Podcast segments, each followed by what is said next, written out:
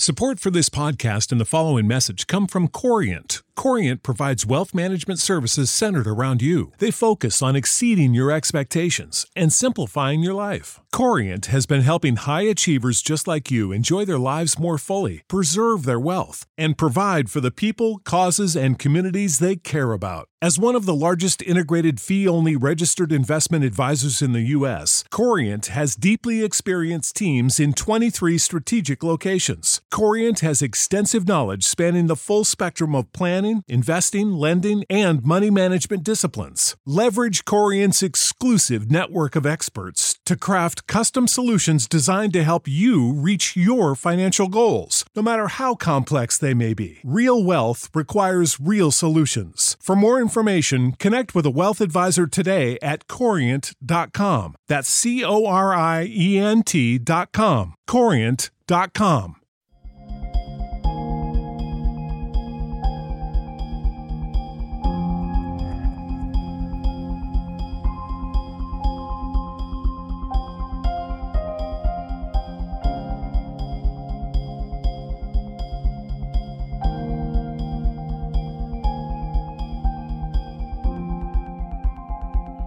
Good afternoon, my conscious co creators. Welcome to another edition of the Conscious Consultant Hour Awakening Humanity. I am very, very pleased that you are all here today. I have two ah, wonderful, amazing guests that I really want to get to today. Um, but of course, first we have a section from my book. This one is actually a very, very personal section. So I want to get to this right away, and then I'm going to introduce my guests for you. And this section is called If We Recognize Our Progress, We Don't Need Another's Praise. This is this one goes deep for me. That's nice, but you can do better. How often do we hear words that don't really acknowledge us? The person who thinks they are being supportive, they think they are helping us to do better, yet that lack of true recognition only brings us down. It is not so uncommon that we feel we've done something good, either at home, at work, or for some organization. We feel good about what we've accomplished we feel we have improved and reached a higher level of achievement. And in our joy and excitement, we ask for someone else's opinion.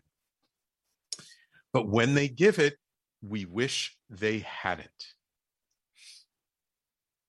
For as soon as the words leave their lips, we know we are in for disappointment.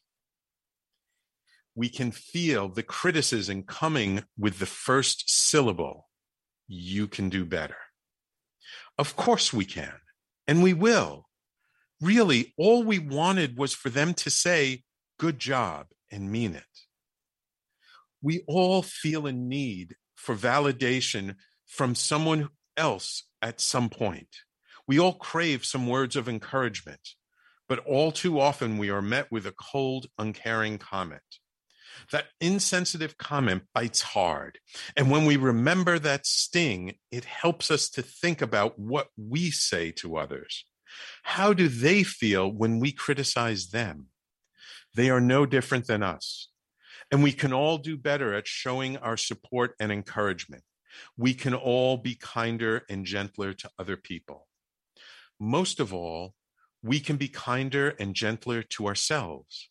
If the world around us does not recognize our achievements, we can recognize them ourselves. We can go out and celebrate by ourselves or with someone else who is supportive and caring. We do not have to seek recognition from someone who is unwilling or unable to give it. We can find another way to feel good about ourselves. Looking for recognition externally is a trap because often the validation of effort and intention we seek simply does not come. If we can learn to self validate our efforts, and then the, then the lack of recognition from others does not sting as much. The charge around it is lessened. And sometimes it is just about choice. Perhaps the person we are looking for recognition from is just not someone who can give it. Perhaps they never received it themselves, so they do not know how to give it. So let's look elsewhere. Let's find someone who is capable of giving it. Let's ask someone whom we know actually wants to encourage us. Sometimes the best choice we can make is to just keep quiet and smile to ourselves. And sometimes it is just about asking a different person. Who in you, your life can you count on to celebrate with you? What kind of self recognition can you give yourself? So, this uh, section of the book I wrote a number of years ago, and it came after um, when I was I've been studying with with a mentor for a, a couple of years, and I had been really uh, working hard uh, to to to uh, follow what they say, to improve, to be more aware of my stuff, and it was like no matter what I did, he would always find the one little thing that I didn't do right or the one little thing that could have been better and and and criticize me on that. And, and and always point out well you know you could have done this or you could have done that and yeah absolutely. Was he right about it? Could i have been a little more on top of things? Could i have done a little bit differently? Sure absolutely no question about it. But is that what i needed to hear in the moment? After working so hard to to to you know take care and do the things that was supposed to happen it just felt very cold and very unsupportive to me. Now, look, I'm not saying that, like, if you don't do something right, that it shouldn't be pointed out to you. But in contrast to that, eh, you know, I often talk about the Evolutionary Business Council and, and, and how that group of people is such a, feels such an important part of, of my soul family, I call them and and when we uh, uh, practice and as part of their speak their their uh, facilitators training program and, and as part of it part of it is giving feedback and the way they would always give feedback is first say what someone did well then mention what could have been improved and then um you know uh, uh, again compliment them and it's a way of like letting people know like hey yeah you did pretty good at this, but yeah, there's maybe one little tweak or something more you could have done. And when you receive things that way, it's so much easier to hear, hear and you feel better about yourself. So then you're actually more motivated to actually do better next time. And so eh, it was, I was really sitting with this feeling of like you know how come this person didn't acknowledge me how come they didn't see all the good things that i did um and then i realized you know what i need to stop seeking the validation from this person because it wasn't just me I, I, other people too it was the same way with everybody and it's like why am i seeking validation from somebody who obviously can't give it or won't give it and so it really kind of I sat with it for a while and and it became something that I and again I don't I'm not always very conscious of it. I don't always remember it, but I try to keep it in mind that you know what? Seeking validation, praise and recognition from people who uh, from other people and then from people who aren't necessarily ones who are likely to give it it just is is something that never serves us and it's something that the more aware and the more conscious we are of it that we can avoid it and we can uh, not go down that path that just leads to disappointment and frustration and and doesn't really empower us to do better so uh yeah I, I had to include this in the book because it was just too uh, uh important uh, uh, for me personally. So uh, I felt like, yeah, okay, we, we can do without this. Anyway, so that's um, this section. Again, that section is called If We Recognize Our Progress, We Don't Need Another's Praise. And that's from my book, Everyday Awakening, which, if anyone would like to pick it up, you can get it at everydayawakeningbook.com. All right. So I've, I know I'm kind of like rushing through that. That that topic kind of deserved a, a little bit more uh, time to it, but I just have um, a couple of amazing, wonderful guests that I really want to introduce to you. And it is my pleasure to welcome to the Conscious Consultant Hour Paul King and uh, Dr. Rowshanak Hashemiyoon. Um, Paul King uh, hosts a conversation series and a podcast on Clubhouse on the topic of neuroscience, AI, and consciousness, which is what we're going to talk about today. This conversation series brings together researchers in the field of neuroscience, artificial intelligence, and also consciousness research to discuss theories of consciousness and how the brain works. He was a researcher for uh, a number of years at UC Berkeley's Theoretical Neuroscience Lab and is, uh, I always never know how to pronounce this, Quora's?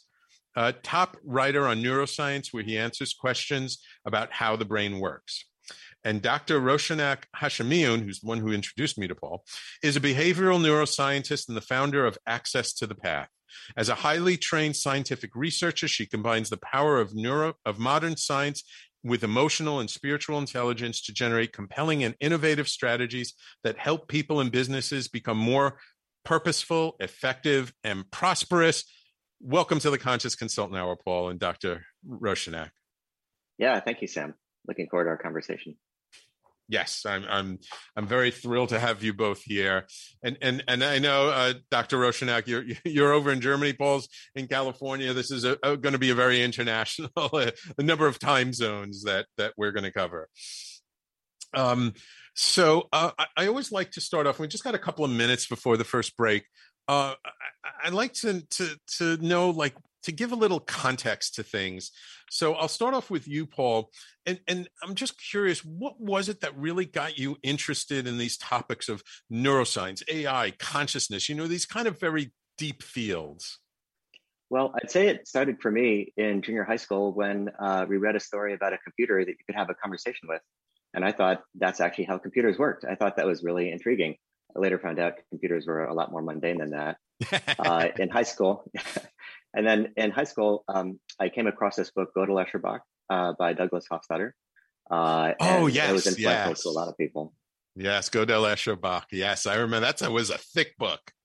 It was a thick book, and it's not really clear what the book was about, and yet it really opened up my thinking about what is consciousness. It really got me interested in this idea of consciousness. Right. Um, and then in college, I took some AI classes and realized that uh, at that time, this artificial intelligence field had no idea how to make a mm. smart computer uh, or consciousness. They had no idea there. Um, and that created an interest in neuroscience. It's like, okay, if we don't know how to build such a thing right now, we should at least figure out how the only working system that can do this works. And mm. that's the mm. brain. Yes, and yes. there, I really got an interest in neuroscience and um, eventually went to this Berkeley lab. Gotcha. Gotcha. Yeah, I, I, um, my degree, my college undergraduate degree is in computer science, and I hung around with a bunch of hackers in my first year of college, and uh, and and I remember hearing about the Turing test, right? About you know whether a computer could fool you, that that you were talking to a human being, not a computer, and I thought it was it's so fascinating, and oh, like that's like, right. Um, well, and, one and, of the very early computer programs was called ELIZA, uh, and it was mm-hmm. basically mm-hmm. a trick, but it would fool you into thinking that the computer actually uh, was understood you. It pretended to be a psychotherapist of all things. Right, uh, right. And his trick is that uh, every now and then it would take a word you had used a few sentences ago and work it into a sentence, and it left you with the feeling like, oh, it's really listening. Yeah. absolutely, absolutely. And, and, and Dr. Rowshanak, what got you interested in neuroscience of all things? Well, I've been interested in neuroscience since I was a girl. Um, so thank you so much for having us on the show. I'm so excited to be here. Um, when I was a little girl, I was about four years old, I learned about atoms. And mm. I thought, oh my gosh, these are the smallest, basic, fundamental particles that create the universe. They, they create the fabric of the universe. And then, then I found out you could split them. And I thought, oh my God, change the fabric of the universe? I'm in. So at four years old, I wanted to be a nuclear physicist. And then as time went on, I was very interested in um, philosophy and I was very spiritual even as a child. And I eventually started to learn that everything goes through your brain, all of it. Mm. So, two things really got me interested. Number one, that this concept of reality, despite the atoms and the fundamental particles that we know about now, um, really still your brain is what's processing everything. That's like the final last bit that makes reality reality for you. So I got very interested in the brain. And then I, you know, we know about black boxes in biology, right? And, mm-hmm. and there's this black box that occurs between the brain and the mind. And I thought, I got to figure this out. So I became very interested at a young age. I started studying um, psychology around the age of 12. I graduated with a bachelor's in behavioral neuroscience and then went on to get a um, PhD in physiology and biophysics and uh, work as a computational um, neuroscience for some years. I did social neuroscience. So, uh, referring to what Paul was saying, we did some work at the Center for Complex Systems with um, brain computer interface. So, we did human to human um, experiments, and then we did human to machine, where the person thought that they were uh, working with another human, but it was a machine. Wow. And so, interesting to see how we anthropomorphized the machine and thought and gave it intention, gave it motivation and so that was really interesting. And then I moved on to work in neuropsychiatric disorders and neuropathology. So finally, I ended up founding the Brain and Behavior Laboratory at the Department of Functional Stereotactic Neurosurgery uh, here in Cologne, Germany. And the work that I was doing was in deep brain stimulation with these neuropsychiatric patients, so Parkinson's, essential tremor, uh, obsessive compulsive disorder, um, depression, addiction, and of course, Tourette's. Mm. So kind of my history. And then I wanted to move out of all this amazing information that could serve people. That's why I went into science. I thought it was, and I still do, I think it's a noble profession and it's mm. here to serve. So with that, I, I went on to extend beyond the scientific and academic community and found access to path. And here we are. Beautiful, beautiful. Okay, wonderful. I'm so excited to have you both on the show today. Um, we're gonna. I want to get into some some really important things, but we, it's time for us to take our first commercial break. I do see William, loyal listeners, William and Sanaya uh, on the Facebook Live um, make sure you guys like like keep typing in and let me know when you have questions and stuff because we got a couple of real experts here.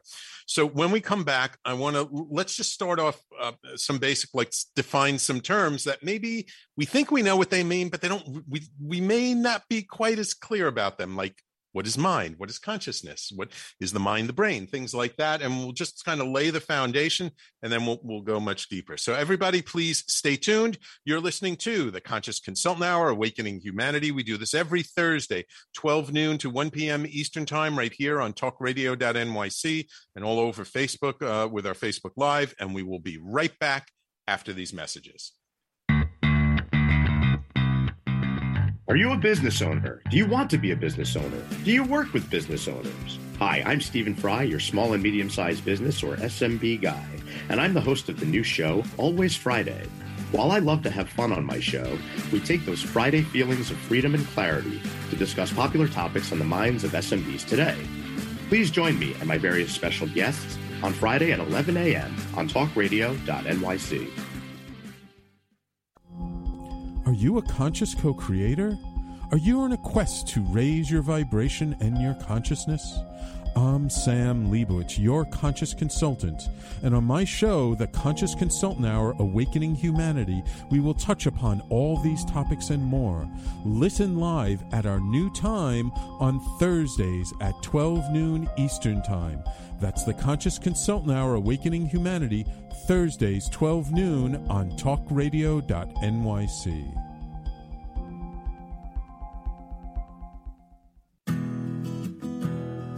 Are you interested in having a better relationship with yourself, others, and God? Greetings. I'm your host, Dr. George Andow, for the show A Journey Through into Awareness. On my show, we journey into the awareness that the mind of God is the true seat of our personal consciousness. We join together each Monday at 7 p.m., so tune in on Talk Radio NYC. You're listening to Talk Radio NYC. Uplift, educate, empower.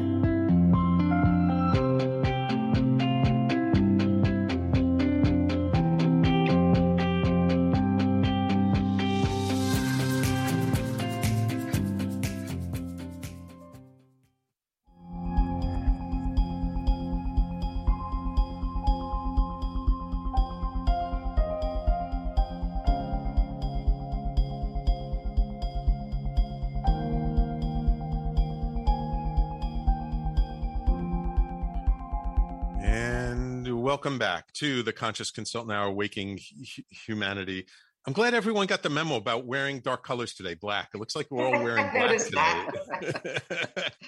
we're just okay. floating minds in the we coordinated. I see. I see. Perfectly.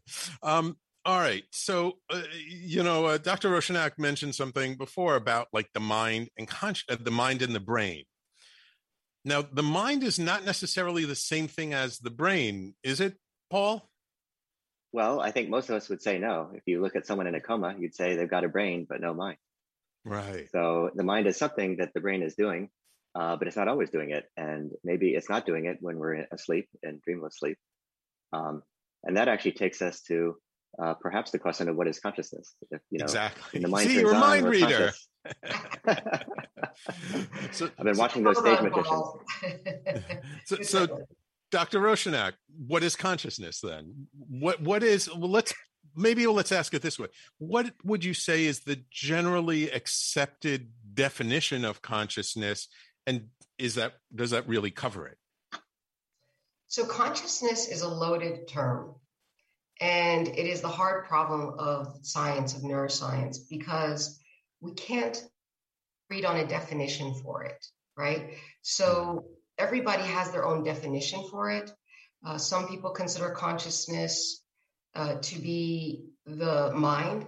Some people consider consciousness to be the soul. Um, it runs the gamut across this, this range of, of definitions. Um, there is this thought that it is sort of the pure self, something outside the ego or the mind or the embodied self, right? right. Um, in science, we may think of it as an emergent property of the brain, which is a complex system. So, to define consciousness, you might want to think of it in terms of the different types of consciousness, right? Mm. So, there's this phenomenological consciousness, which is describing the experience of what we are um, who, like what it means to be me or you or human. Right. Right. And there's extensional consciousness, which is being aware at all, sort of as a mm. simplified general two of the possible breakdowns that we could give to consciousness. And, and with respect to the brain and the mind, I always thought it was very interesting because you would say to someone, I'm going to give you a piece of my mind, but you would never say to them, I'm going to give you a piece of my brain. that would just be wrong. yeah, yeah, definitely not. I want to keep all my brain cells, whatever's left. I don't know how many are left, but I want to keep what I have. Right. Um, mm, Something I might add, if I can. Mm-hmm. Yes, Paul. Uh, building on what Rowshanak said, is uh, there is a, a, generally agreed on definition of consciousness that's used in uh, neuroscience and also in medicine, which mm-hmm. is the difference between dreamless sleep and being awake. Uh, you mm. know, you say, "Oh, that person was knocked unconscious." You sort of mean something by that. That you know, you right. can't interact with them, and they're not aware. And uh, someone is emerging from general anesthesia. You know, the doctor is going to come around and see if they can interact, see if they know where they are, if they're oriented. Um, and so that's the definition that is used in neuroscience, uh, and also somewhat the definition that's used in philosophy of mind. This question of, uh, you know, the mind-body problem that gets talked about a lot. Right. And I've heard recently that that some scientists are starting to recognize that there is human consciousness and then there are other kinds of consciousness, for instance, dolphins, that that there was a study done and where they said like dolphins have a consciousness, it's just a non-human consciousness. Yeah, so, the emerging view seems to be that there's gradations of consciousness. Uh, and humans might have a more advanced form of consciousness but you know people feel like their dog is conscious. It's sort of you can interact with it. It sort of seems to understand you. Uh, there's some emotional connection. Octopuses are actually um, believed to be conscious by some researchers yeah, I, I, I don't know if you've seen the the documentary on Netflix, uh, My Octopus Teacher, but it's Fantastic. very popular and it's very very interesting to see this gentleman's interaction with this octopus and how it developed over time. And one of the things I found most fascinating was like when he f- filmed the octopus when it didn't know he was around and it was like dancing almost, and it was like, what is it doing? You know, why is it doing that? It's passing the time playing, right. perhaps. But it does make us wonder. Oh, yeah make us wonder what is it you know what do we notice when something is conscious what makes us think the octopus is conscious right. there's a sense that there's a there there that it seems there's recognition and recognition seems a big part of our projection of consciousness onto other beings you know we know our we're conscious how do we know about anyone else right right i think that speaks to that attentional definition of consciousness that awareness of versus the phenomenological and i would just say that I, I disagree with you, Paul. I, as neuroscientists, I don't know that we have a definite. I mean, there is a big debate about what, what is consciousness. Um, in fact, there's a competition about it. Medically, we have that's the one place that consciousness is well defined, right? So when you're mm-hmm. medically conscious or unconscious, that's easy. Um, but with respect to do we really have a definition of consciousness, we're still arguing exactly what it is. And I would say mm. that there's also a competition that's going on right now between two of the salient theories of consciousness um, with a $5 million grant that's supporting it. And, um, and they're, they're pretty differing approaches to consciousness. But again, the problem is the definition. When you can't, when you can't agree on a definition, how can you measure it? How can you produce it? How can you give it a quality? Do you see what I'm saying? So I would disagree with you there, Paul. All right, some dis- disagreement already. All right, we're going to have. And also, there's show. perceptual consciousness. Paul had the, Paul, Paul runs this great show on Clubhouse, and he's had multiple guests come on with um, very interesting discussions and explanations and debates. It's a it's a fantastic show, and I think uh, you have it available on your site or something, right, Paul? Uh, yeah, there's um, a recording of that exchange. It was great. We had the uh, um, uh, editor in chief of the journal Neuroscience of Consciousness was there asking questions, uh-huh. and the presenter was uh, a neuroscience researcher from Estonia uh, who has found what he believes is a neural mechanism of consciousness in certain types of neurons and how they um, how the parts of the neurons communicate with each other. Okay, I, I want to ask a question now, to, and we kind of move in a certain direction, and that is, what is the relationship between intelligence and consciousness? Is there any, Paul?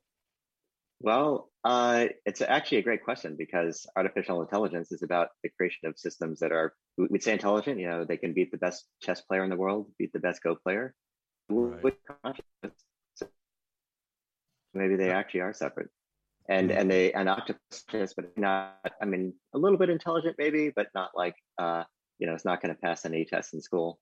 So uh, yeah, they see different. I think we would probably feel that for a human being, you have to be conscious first before you can build on intelligence.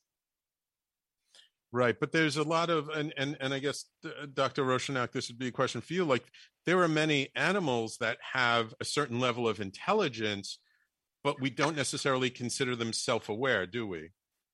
Well, I think the big question is, and what sets us apart as humans is we have the ability to look into the future and the past, which we think animals don't. And that's a consciousness that we have that's uh, that is that is specific to us. Mm. and so it, you can have different levels of intelligence but does that speak to consciousness? That's i think not because first of all what paul said but also you have neurodivergent people right? Mm-hmm, mm-hmm. Um, there may be varying levels of intelligence there may be neurodivergence they're still all conscious right? Right. This ability to look into the future and the past to time travel as it were i think that's something that is specific to us so far as we know humans. And so we that's part of that ph- phenomenological consciousness of you know what it's like to be me how i feel how i can project. You know there, that it's it's this qualitative thing that it's very hard for science because science likes to um, or actually does attempt to extract all that's qualitative and out of the the out of reach into a realm of tractable right? Mm-hmm. and how do you do that with consciousness? So this is this is where the um the challenge would be right you, know we need to go to another break but it's kind of like what you says also kind of reminds me of just how things have developed over the centuries where in in many hundreds, if not thousands of years ago, sort of science and spirituality and religion was kind of like all, and magic was all sort of one uh, philosophical endeavor. And now it's kind of split out and we have science sort of separate from spirituality separate from religion separate from from these sort of extrasensory things which in the past were always lumped together and i'm curious maybe we'll get into that a little bit more about you know should they maybe come back together a little bit um, to help to understand this sort of phenomena of consciousness a little bit. But, and I do also want to talk, Paul mentioned about artificial intelligence. I do want to get into that and sort of the implications, especially in today's world and what's been happening over the last, you know, not just couple of years, but over the last five, uh, years with technology and how that's developed. But we'll get into that after we come back from this break. You're listening to the Conscious Consultant Hour, Awakening Humanity. We're talking this hour with Paul King and Dr. Rowshanak Hashemiyoon, and we will be right back after this. Howdy, I am Joseph Franklin McElroy, host of the new podcast, Gateway to the Smokies. It airs on talkradio.nyc every Tuesday night from 6 p.m. to 7. Every episode is dedicated to memorable experiences in the Great Smoky Mountains National Park and surrounding areas. This show features experts and locals who will expound upon the richness of culture, history, and adventure that awaits you in the Smokies. Tune in every Tuesday from 6 p.m. to 7 on talkradio.nyc. Are you a cannabis enthusiast, a cannabis professional, or interested in entering the cannabis space? I'm Johnny Tsunami, and this is Planet Pakalolo, a less taboo view. On our show, we will discuss the cannabis world through the perspective of various cannabis professionals. Tune in every Thursday evening, Eastern Standard Time, 6 p.m., Talk Radio NYC, Planet Pakalolo, a less taboo view. Are you passionate about the conversation around racism? Hi, I'm Reverend Dr. TLC, host of the Dismantle Racism Show, which airs every Thursday at 11 a.m. Eastern on talkradio.nyc. Join me and my amazing guests as we discuss ways to uncover, dismantle, and eradicate racism. That's Thursdays at 11 o'clock a.m. on talkradio.nyc. Are you a small business trying to navigate the COVID 19 related employment laws? Hello, I'm Eric Sauver, employment law business law attorney and host of the new radio show Employment Law Today.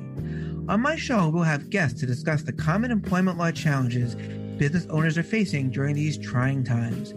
Tune in on Tuesday evenings from 5 p.m. to 6 p.m. Eastern Time on talkradio.nyc. You're listening to Talk Radio NYC at www.talkradio.nyc. Now broadcasting 24 hours a day.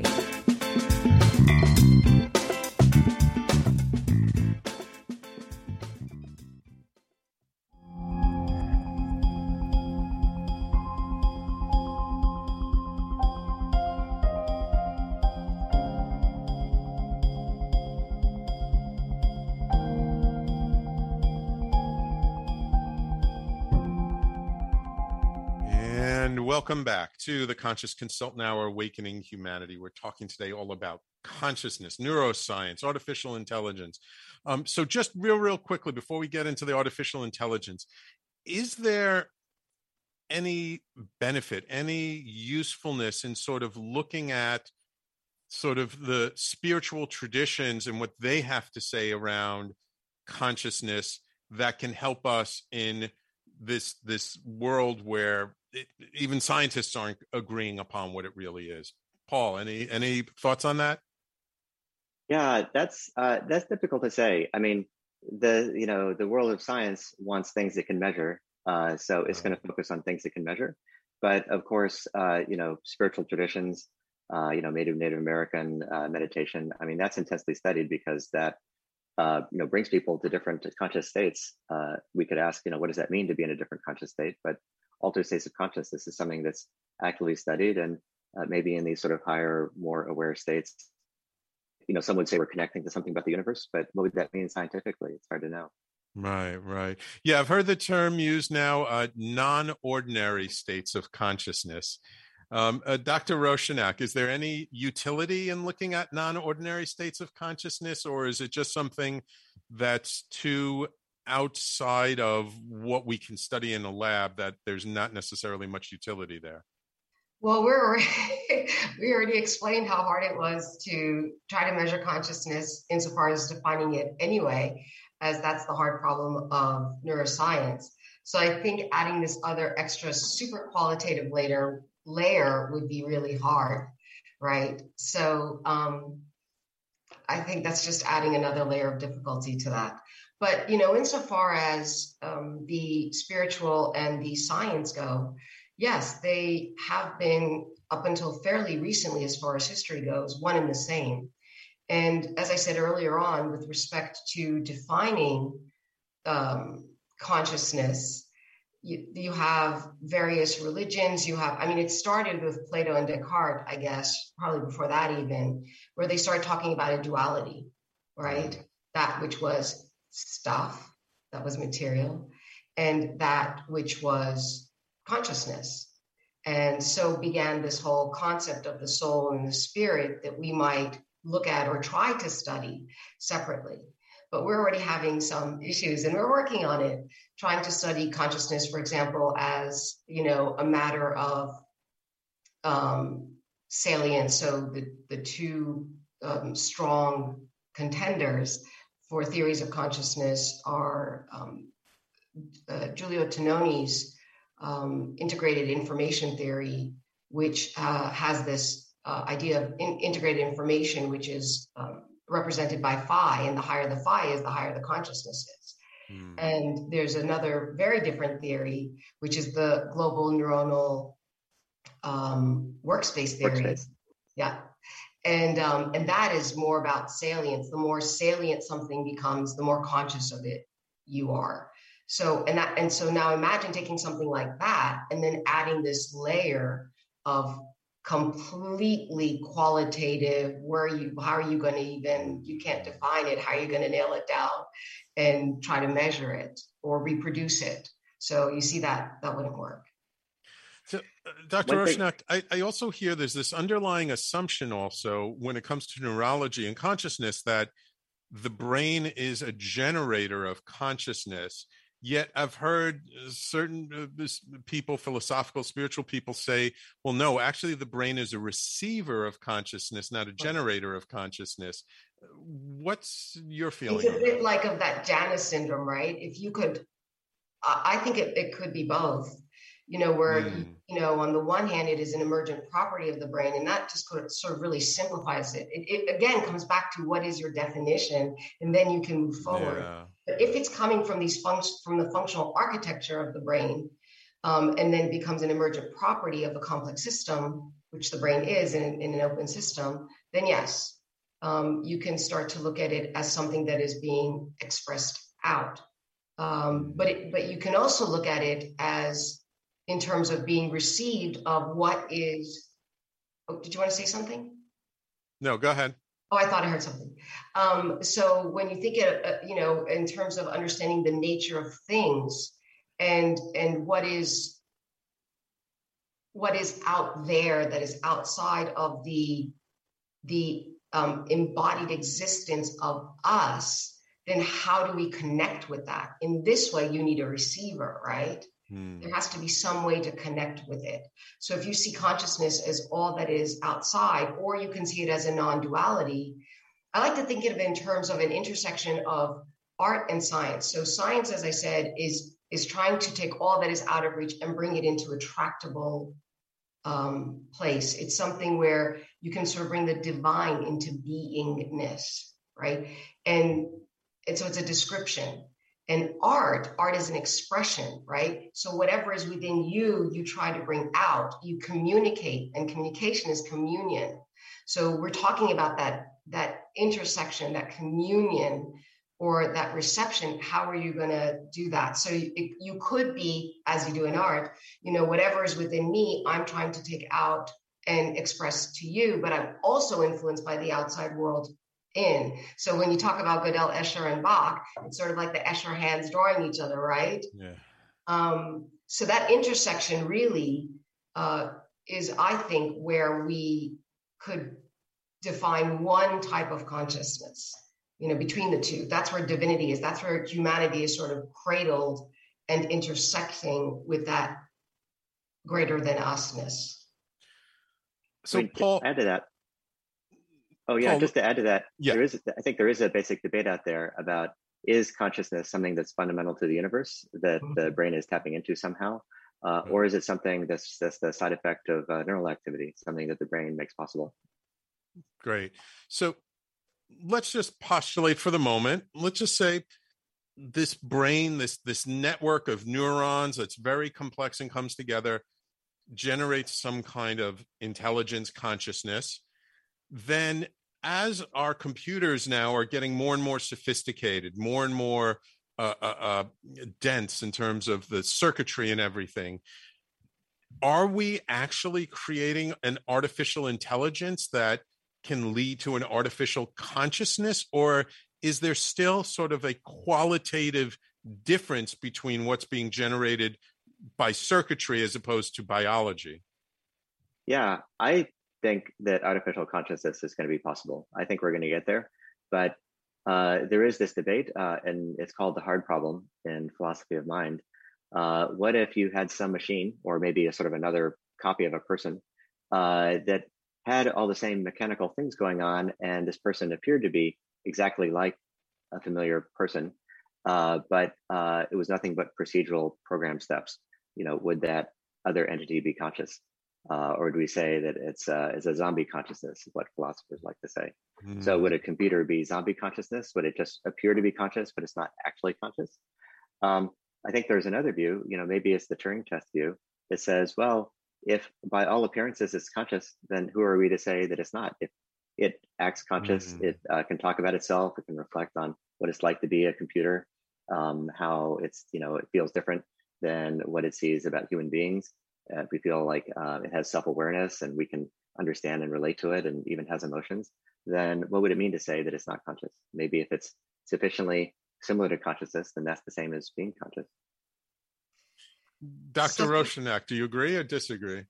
Uh, well, I mean, I, I think Paul is quite brilliant and uh, often enjoy listening to what he says. I would say that yes, if it is an emergent property, if you can create this complex system that um, you know you have order parameters and control parameters, and you can, you can get this um, consciousness as as an emergent property of the system. We have this in science in physics in biology, where you have this spontaneous self assembly and then this emergent properties that come out of these systems. So, if that would be easy enough to create, and then that definition, which is an emergence, that if you call that consciousness, yes, we could create conscious AI. Mm. Now, there's a lot of sexy around AI, but I remember when I was a graduate student, which was like a hundred years ago. Back then, we were saying, "Oh my God, AI is going to take over the world," and here I am. You know, I'm 95, and we're we're still saying the same thing. You know, right. in fact, for a while, it just got real quiet about AI. Now it's you know back on the scene again. So yeah. I'm a little bit like, eh. so again, it goes back to how do you define it? What is it composed of? Where does it come from? Where does it go to? You know, so until you can get this sort of feel for it, but the difference is, again, when you talk about it phenomenologically, this qualia, you know, you know, red is a wavelength, but how do I see red? Mm. You know, hmm. can can this AI feel, you know, the joy of watching a child smile or a sunset? You know, how does it process that information? What comes in and out of it? As you were uh, asking the question before you know is it an expression or are we receiving it? Right right. Yeah and and i see there's so many like science fiction tv shows now that are all and and movies and stuff that are all about well now if you can create that kind of awareness and then you put it into a robotic body that kind of looks like a human like mm-hmm. what are the implications for us as human beings? Do, do we become uh, uh, something irrelevant? Is is that like the next evolutionary step that then supersedes us the way we've sort of superseded our you know ancestors from you know 400 500,000 years ago the and and and have uh, uh, dominated sort of the world so this is yeah this is the idea oh Yeah, this is the idea of the singularity. If yeah. uh, machines keep getting smarter, at some point there's going to be a machine that's smarter than people, and it's going to divide. It's going to take over designing the smart machines that'll then get even smarter still, and it'll be a, an accelerating curve of intelligence, and we'll just be wondering what happened. How did the world change? Yeah. Yeah. I mean, but there's already a question about are we living in a simulation anyway? So it goes back to my question of reality, right? Yeah. So there's first of all that. And I think this really brings up the idea that, you know, going back again to duality and non-duality and and our ego and consciousness being something that's outside of ego and mind. You know, we are so egoic in saying what would supersede us what if mm. we become hmm. irrelevant do you see how this becomes very interesting when you're talking about consciousness as consciousness itself is supposed to be outside of ego and mind yeah? mm. well i think the right. egoic thing is to think that humans will always be on top yes absolutely so go. i got a couple of questions on the facebook live but we got to take believe it or not our last break um, so when we come back i'm going to ask you these questions and then i really want to get down to sort of today like what's happening now and how is the kind of research into these things affecting day-to-day life in today's world okay? So everybody please stay tuned. You're listening to the conscious consultant hour awakening humanity. We do this every thursday 12 noon to 1 p.m eastern time filled with fascinating conversations like today and we will be right back after these messages Hey, everybody, it's Tommy D, the nonprofit sector connector, coming at you from my attic. Each week here on talkradio.nyc, I host a program, Philanthropy in Focus. Nonprofits impact us each and every day, and it's my focus to help them amplify their message and tell their story. Listen each week at 10 a.m. Eastern Standard Time until 11 a.m. Eastern Standard Time, right here on talkradio.nyc. Do you feel uninformed about menopause and how it impacts on your life? Hi, I'm Pat Duckworth, women's health strategist and host of the Hot Women Rock radio show, empowering women leaders at menopause. Join me every Thursday at 10 a.m. Eastern Time, 3 p.m. UK time on talkradio.nyc for interviews with inspirational women who will share their top tips to rock your world. Have you ever thought of reinventing yourself? Are you looking to create a new life's journey? Hi, I'm Kevin Barbaro, host of Coffee Talk XL every Tuesday night live, 8 p.m. Eastern on talkradio.nyc. Tune in live to hear me and my guests from a variety of different backgrounds. As a former college coach and a current full time actor and owner of multiple companies, my show is as eclectic as my life. That's Coffee Talk XL every Tuesday night, 8 p.m. on talkradio.nyc. You're listening to Talk Radio NYC at www.talkradio.nyc. Now broadcasting 24 hours a day.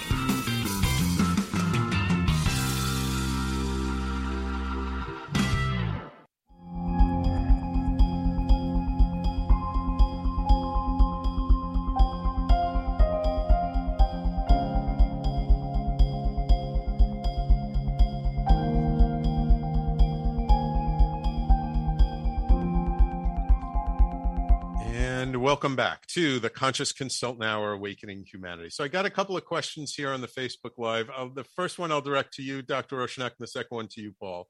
So, the first one is Do you believe that neurology sensory relates to spiritual sensitivity or sensitivities? And then maybe we'll say more like, do, do sort of these extrasensory capabilities, are these something that generated by the brain, or is it something? That kind of more because we're sensitive, we're feeling it. So I mean? we have, sorry. Do you get it? Um, I, I I think so. Um, I mean, we have the five senses, and these get processed in the brain, right? And so, literally, by definition, extrasensory perception, you know, that's something that you, if you talk about something like clairsentience, clairvoyance, right? Um, these are you're receiving this and you're not receiving it through any of your senses, right? right? So that kind of answers that question sort of in a minute. And then there's this idea of 5D and how we have what is outside of our five senses um, and understanding and connecting and tapping into that essence. So I think those two both would would say that of course, we don't know. Um, and we can't know if, you know, we're still learning so much about, about the brain. We know a lot, but it's still very little and it's continuously evolving. So it is entirely possible that, you know, like when, you know, we discovered mirror neurons, you know, or anything mm. else, um, that was something extremely novel and unexpected. So how can we know? We may yet discover that we have some sort of receptor or uh, possibility for a process, but as of now, by sort of the definition, um, it would not seem to be the case. Okay. And I would add that it's been very difficult to reproduce ESP effects in controlled lab environments, so it mm. remains uh, something that's uh, pretty speculative, I'd say, from a scientific viewpoint. Gotcha. Although there is science that is supporting remote viewing, right? So. Yeah, yeah. Um, okay, we need to. I want to. I mean, I could talk about this stuff with you guys for hours. um, the second question, Paul, directed to you, is: Can something be conscious without a soul or a heart? Or I'll just say, can something is truly be conscious if if it doesn't have an emotional quality? If there's not something more than just programs running? Uh, I mean, I think we relate more to consciousness that has uh, a soul or a heart. Uh, I mean, we could ask what it means to have a soul, um, mm. but uh, certainly that emotional connection seems really important. But uh, you know, there are people, uh, you know, uh, you could say people who are described as kind of Aspergery who don't seem to have as much of an emotional connection. We wouldn't say they're not conscious. So right. the emotional connection is is nice to have. Mm. I guess scientists would say that consciousness is just the result of how the neurons are communicating with each other, uh, and that um, uh, you know the soul is something that we sort of use to explain it to ourselves. But then you know people coming from a spiritual tradition would say the soul is primary, and the brain is just a, a vessel holding the soul. So uh, I guess hard to say. Yeah, so it's it's it's I guess up to you anyone's opinion of it. So, so let's talk about sort of th- this, this, what's been happening and how sophisticated we've gotten with our programming, the artificial intelligence, and, and how it's affecting today's society and, and, and into normal day to day life. Um, I, I have a sneaking suspicion that most people don't realize that there is some very sophisticated programming that's going into all kinds of things from advertising to design to all kinds of stuff. Paul, how are we seeing this stuff and what is really the implication for what's going on for humanity today?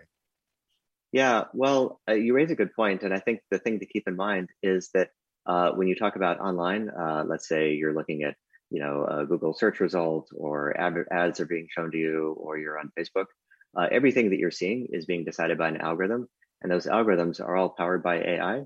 They're all looking at all the things that you could be shown. Uh, you know, Google search results, there's, you know, billions of pages out there, and you're only going to see 10. So which are those 10? Um, that's all being decided by AI. And in the case of ads, the ads are being selected based on what the computer thinks you're likely to click on and engage with, uh, based on studying what everyone else does and uh, trying to figure out how you fit into what everyone else is doing and using that to predict your behavior.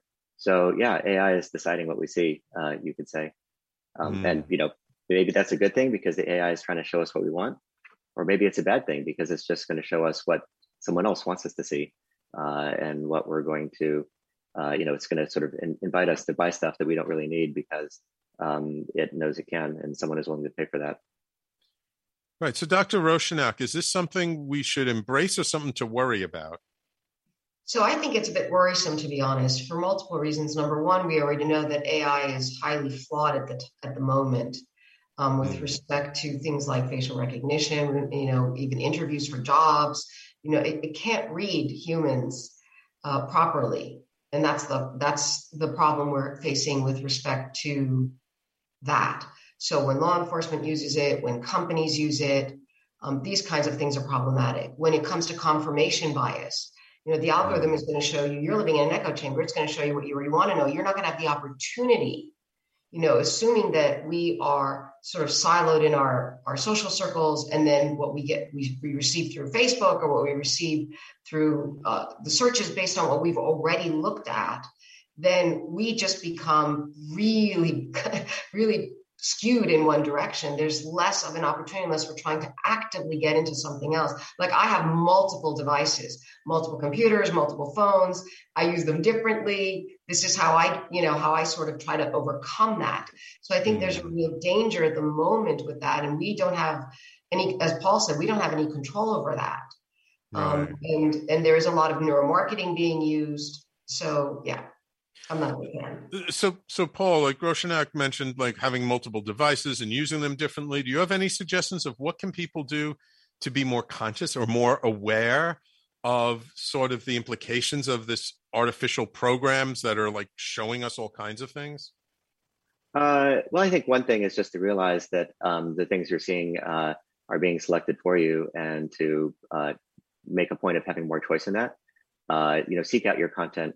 I think the real risk is notifications. All those notifications are trying to draw your attention into things, and I think turning notifications off and creating a way where you're deciding what you're seeing and not just uh, following whatever the device says is a way of getting control of your own attention and control of your own, um, you know, destiny. Yeah, I I have I have to turn like almost all of the notifications off on my phone because I'm connected to so many people. I would never get anything done if I left those notifications on, so I turn them all off.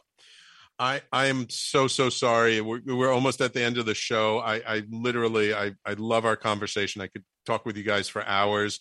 Um, but uh, before we go, just uh, Dr. Rowshanak, if you have would like to let people know about maybe your website or your clubhouse channel, like how can people, you know, follow you, learn more about you? So um, I have a website that's under construction at the moment, but um, there is some information on it, and it's access to the path.com. So access to the path, one word, dot com. And um, you can drop your email in there. You can connect with me that way um, and learn a little bit more about me. Um, also, I am on Clubhouse uh, with my full name, but my handle is at Access to the Path, and also on Instagram and LinkedIn at Access to the Path. So, and I did have a Twitter account, but I changed my phone number, and so they blocked me. So I don't know if that's going to work. if anybody can help me, here I am. okay, cool. How about you, Paul? Yeah, so I can be found on my website, which is pking.org. Uh, and uh, I do host this uh, Clubhouse series called uh, Neuroscience, AI, and Consciousness, uh, which can be found on Clubhouse. Uh, we host these conversations with researchers um, and on Quora, lots of answers to all your questions about how the brain works and what's known in neuroscience. And I show Wonderful. up there sometimes too. What was that? I said I show up there sometimes too. Ah, yes, yes. Well, listen, thank you, Paul. Thank you, Dr. Rowshanak, so much for coming on the show today. I really appreciate it, especially since my regular guest just disappeared on me. And so uh, you guys filled in at the last minute. But what an awesome show this has been. Thank you so much. And thank you, my loyal listeners, for tuning in as always, especially with all the questions on Facebook. Thank you so much. And if you missed any part of today's show, remember you can catch uh, the recording on all of the podcasting platforms Apple, Stitcher, Spotify, Pandora, iHeartRadio. We're all over the place. And of course, on talkradio.nyc. Um, and make sure you tune in later today with uh, at 5 p.m. Eastern Time with Frank Harrison and his show Frank About Health, followed by Johnny Tsunami and his show Planet Pakalolo. Um, we will be back next week. I've got a wonderful guest, uh, uh, Sandra Bargman, uh, joining me next week. I think you'll really enjoy uh, that conversation. A very different conversation because she's a, a, performance artist and uh, into uh, consciousness of a different sort. So thank you all for tuning in. We will talk to you next week. Thank you, Sam. Thank you, Paul. Thanks. Yeah, this was fun.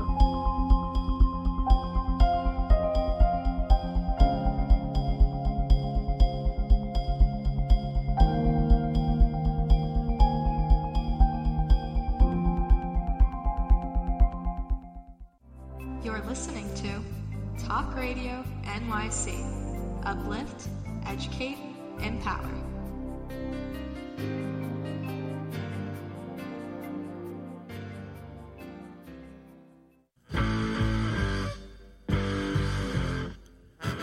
Do you run or are ready to open your own business? Hi, I'm Jeremiah Fox. I've been operating and opening small business for the last 25 years, and I'm the host of the new show, The Entrepreneurial Web. Tune in every Friday at noon Eastern Time for insights and stories on the nuances of running small business right here on Fridays at noon, talkradio.nyc.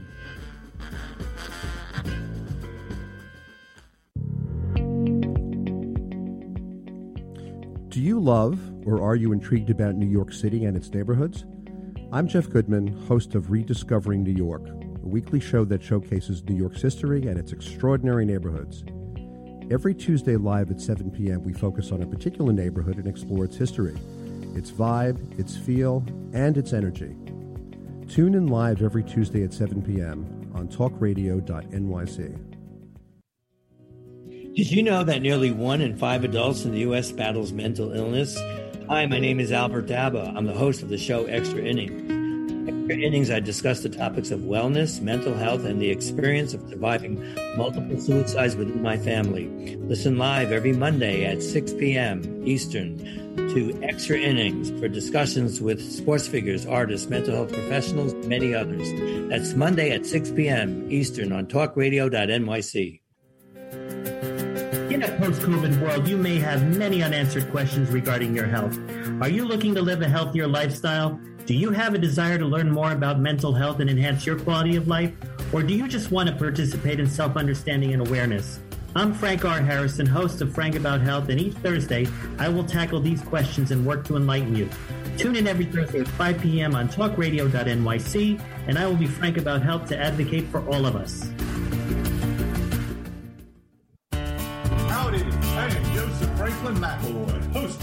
Podcast, Gateway to the Smokies. It airs on talkradio.nyc every Tuesday night from 6 p.m. to 7. Every episode is dedicated to memorable experiences in the Great Smoky Mountains National Park and surrounding areas. This show features experts and locals who will expound upon the richness of culture, history, and adventure that awaits you in the Smokies. Tune in every Tuesday from 6 p.m. to 7 on talkradio.nyc. You know how to book flights and hotels. All you're missing is a tool to plan the travel experiences you'll have once you arrive. That's why you need Viator. Book guided tours, activities, excursions, and more in one place to make your trip truly unforgettable. Viator has over 300,000 travel experiences to choose from. Everything from simple tours to extreme adventures and all the niche, interesting stuff in between. So you can plan something that everyone you're traveling with will enjoy. Real traveler reviews give the inside scoop from people who've already been on the experiences you're considering. So you can plan with confidence. Free cancellation helps you plan for the unexpected. And 24 7 customer support means you can travel worry free. Download the Viator app now and use code Viator10 for 10% off your first booking in the app. Find travel experiences for you. Do more with Viator.